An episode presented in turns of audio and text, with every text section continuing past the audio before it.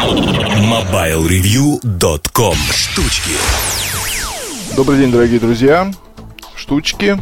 И, соответственно, сегодня будем разговаривать про различные штучки, окружающие меня и вас э, в этом прекрасном, замечательном мире. Позитивные вибрации, счастье, это все присутствует. Для начала вот что хочу вам сказать. Э, я, в общем, как вы знаете, наверное, многие из тех, кто слушают или читают постоянно, не, не могу себя сейчас вот назвать игроком великим. И у меня есть приставка PlayStation 3. Недавно начал работать фирменный сервис. Ну, сеть начала работать фирменной. Снова можно играть по сети в мои любимые Call of Duty, в мои любимые Battlefield и тому подобное.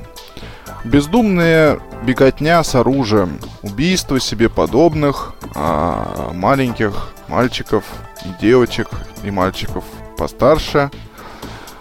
В общем-то, это способ медитации на часок вечерком, когда возможно.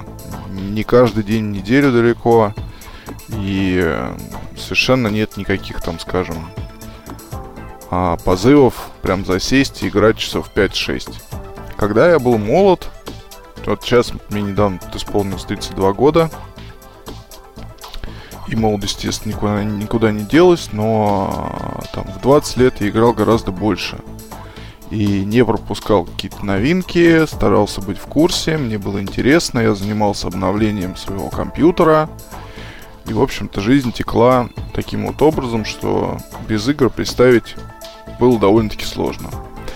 Я сейчас вот помню, как общался с друзьями а, тогда, и когда заходила речь об играх, с некоторыми из них обсуждали какие-то новинки, а некоторые говорили, что, ребят, ну вот играть уже времени нет.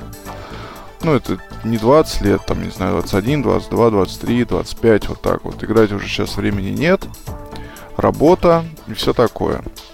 Девушки, не знаю, там, гуляние и так далее. Мне казалось, что времени всегда будет хватать на все. И поэтому я мог посвящать играм довольно-таки много своей жизни. Мне это нравилось. И я плохо верил то, что человек, который вот так вот в это дело погружен, он а, может однажды понять, что это просто не его. Мне было очень трудно осознать это. То, что можно вот так вот взять и отказаться от игрушек. И я помню, когда менял э, компьютер на ноутбук уже окончательно, я, я думал об этом и старался выбирать какие-то машины, которые... А, ну, я говорю про ноутбуки, которые бы могли мне дать возможность поиграть до той поры, пока не купил приставку.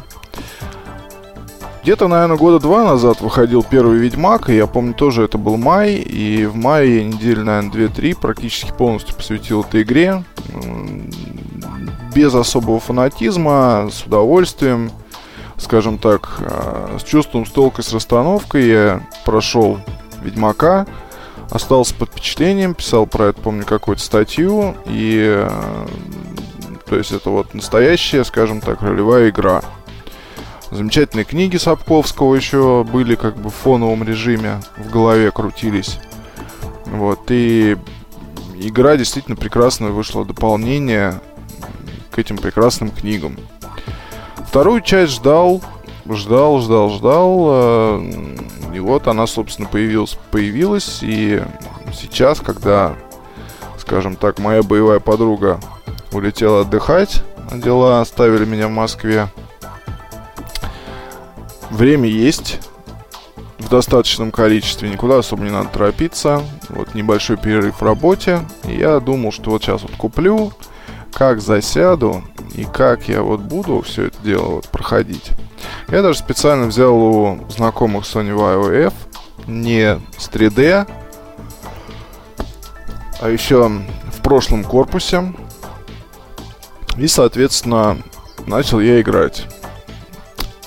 Ну, первый вечер было интересно, потому что защита Star Force, она такая особая защита, в том плане, что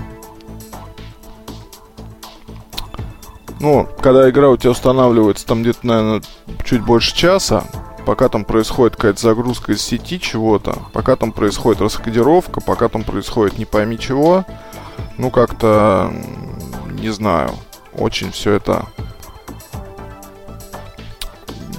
дико после приставок. Где-то вставил диск, оно все там быстренько установилось и полезли играть. Вот. Второй момент. В общем-то, ноутбук не самый слабый. Вот, как я сказал, это i7 и неплохая видеокарта. И, в принципе, казалось мне, что на этой машине будет, ну, хотя бы там тянуть средние настройки графики. Вот, в итоге я столкнулся с тем, что шустро все бегает на минимальных настройках. Делаешь средние настройки, все поначалу бегает более-менее шустро, затем начинается перегрев, и э, все уже, соответственно, тормозит, иногда даже выпадает. Третий момент я себя поймал на том, что, ну, наверное, действительно я уже не могу играть. Вот так вот. То есть я не могу тратить время на то, чтобы даже на легком режиме сложности по сто раз там пытаться пройти какого-нибудь монстра, кое, кое Ведьмаке такие, скажем, достаточно замысловатые, и в интернете приходится порой смотреть, как там, собственно, расправиться с той или иной гнидой очередной. А, хотя, в принципе, можно до этого всего доходить самого, но и все равно не хочется. И тут, я не знаю, уже прям напрашивается, что надо делать какой-то уровень сложности для того, чтобы, там, я не знаю, для тех, кто работает, условно говоря, или для тех, кто не хочет париться. То есть вот как-то прям, чтобы оно и не легко, и не сложно, а, а как-то вот весело, задорно. Игра, причем мне очень понравилась. Игра очень хорошая, дело не в игре, дело, наверное, все-таки э, больше моей скромной личности. Я, несмотря на там проблемы с ноутбуком, несмотря на все, здесь что-то исчезло другое. Вот, наверное, я перестал относиться к этому, да не то что серьезно, а перестал относиться к этому каким-то образом вообще. Иначе говоря, не цепляет. Одно дело побегать по сетке, пострелять там с друзьями. Другое совершенно дело, когда здесь э, ты сидишь и тратишь час, другой, третий на то, чтобы понять вот эту историю, да, понять, как, как себя улучшить, э, потому что здесь очень такая развитая система всех этих навыков и прочего. А, понять, каким образом тебе быть в той или иной ситуации, и ты, когда вот эти вопросы в игре пытаешься решить, невольно ловишься на мысли, блин, а что я делаю? У меня тут, извиняюсь, и так есть чем, по сути, заняться и чем загрузить свой мозг. По 22-23 года такого вопроса не возникало, а сейчас я себя ловлю на том, что, да, видимо, наверное, игры как явление может быть, не то, что ушли из моей жизни, но даже при наличии времени я, не знаю, я нахожу занятия для себя поинтереснее. И в основном они как-то связаны с, с людьми, скажем. В том смысле, что, ну, то есть куда-то пойти, что-то там поделать, чем-то заняться, ну и так далее и тому подобное, вы понимаете. Хотя это было и раньше, и на все хватало времени. Еще раз хочу повторить. Но сейчас, к сожалению, играм я сказал нет. Диск Ведьмака лежит, и я его хочу вот сейчас написать про это дело немножко в очередной смеси. И я его, наверное, подарю, если кто-нибудь как-нибудь интересно ответит на мой какой-нибудь вопрос, какой я пока не придумал. Грустно немножко, конечно, да, потому что, ну, никак от себя не ожидал, но просто здесь можно было, с одной стороны, объяснить себе, что да ладно, все здорово, да ладно, давай, дойти игру до конца, как-то там себя напрячь, понять, чем закончится эта история, но на самом деле нет. Просто вот неинтересно и все. Что касается интересного. Ну, наверное, одно из таких вот последних интересных вещей, которые были на этой неделе, в компании Apple постарались сделать любопытный ноутбук на базе Windows. Называется этот ноутбук Dell XPS 15Z. А, поставляется процессорами Intel i5 и i7 второго поколения. А, можно выбрать версию с а, дисплеем с высоким разрешением. И обещается около 8 часов работы от батареи. Это 15-дюймовый монстрик. Метит, естественно, в конкуренты MacBook Pro 15. И насчет тонкости я здесь ничего не скажу, потому что тонкость здесь вся она не имеет никакого значения. Но это металлический корпус. Это, соответственно, хорошее время автономной работы. Клавиатура с подсветкой. А, цены от э, там тысяч чем-то долларов США. У нас понятно, что цены на эту модель будут такими примерно сравнимыми с MacBook Pro. И, соответственно, если говорить о дизайне в целом, то он любопытен, но, на мой взгляд, э, до MacBook не особо дотягивает.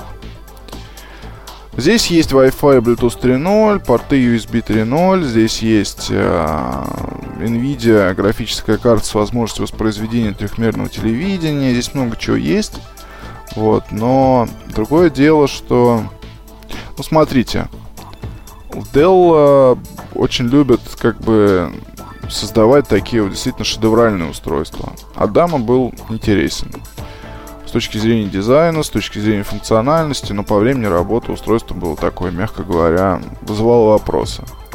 Dell Adama XP, XPS а, был вообще чумовой. Там 13-дюймовый дисплей, а, такой форм-фактор, знаете, алюминиевая плитка с необычным, необычно там откидывался экран и, в общем, тоже очень и очень интересный ноутбук.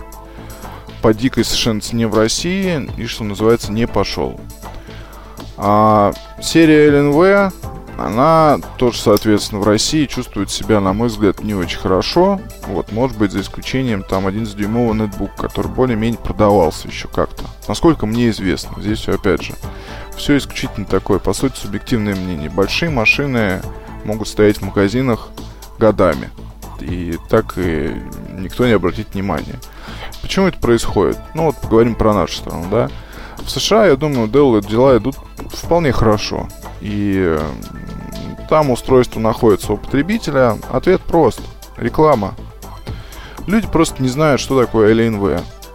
Это мы с вами, скажем так, прожженные гаджетоманы. Мы знаем, что LNV это небольшая была контора, которая создавала игровые ноутбуки, игровые системные блоки.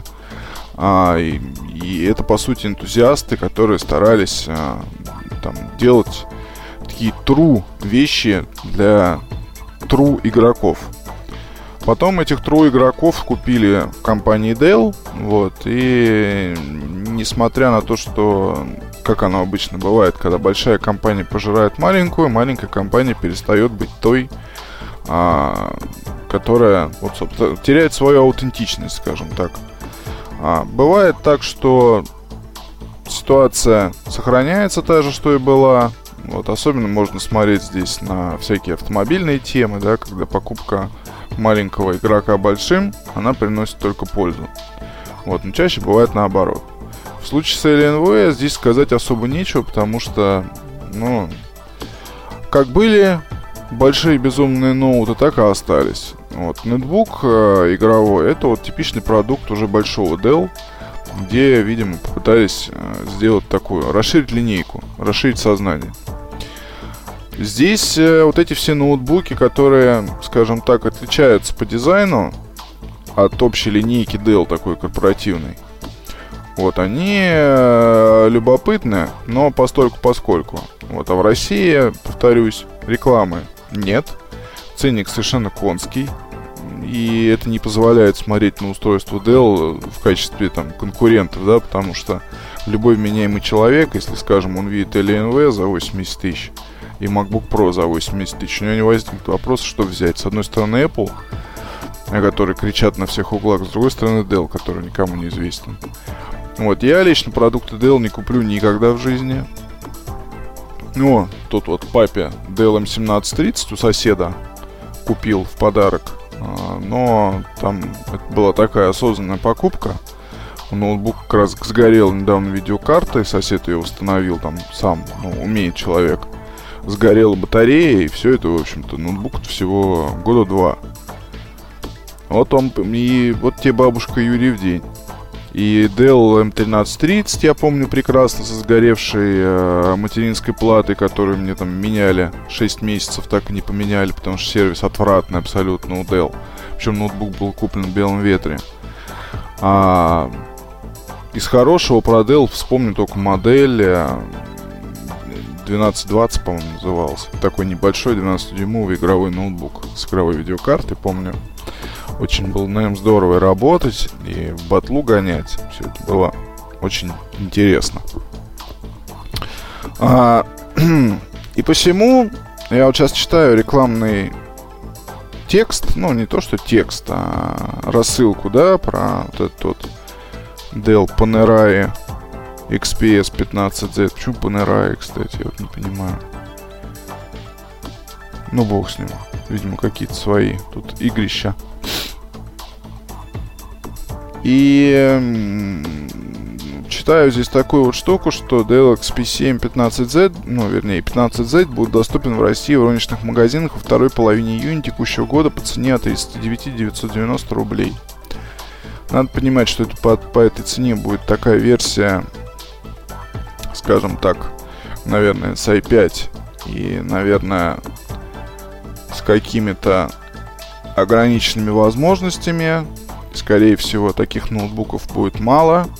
Вот, скорее всего, средняя цена на это устройство будет, конечно, от 50 там и выше. Ну, на нормальную модификацию 1000 рублей.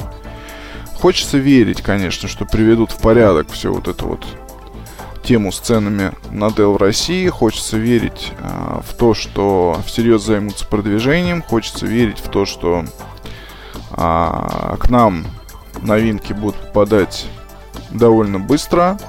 Вот, хочется верить, что в Dell используют теперь уже нормальные комплектующие, ноутбук не рассчитан на год работы. Потому что ноутбук — это ноутбук. Это устройство, которое должно служить очень и очень долго. Особенно если это не ноутбук какой-нибудь там за 11 тысяч, да, который покупаете как семечку, условно. Поработать и выбросить не жалко в случае чего. А если речь идет о 15-дюймовой машине, такой вот серьезной, все алюминиевой и так далее, вот, то здесь, соответственно, мне кажется, что нужно а, нужно рассчитывать на гораздо большее время работы, службы. В любом случае, будем следить за этим устройством, потестируем, напишем. Вот. И было бы интересно узнать, что вы о нем думаете. Вот, ну на этом все. До встречи на следующей неделе. Пока. MobileReview.com Жизнь в движении.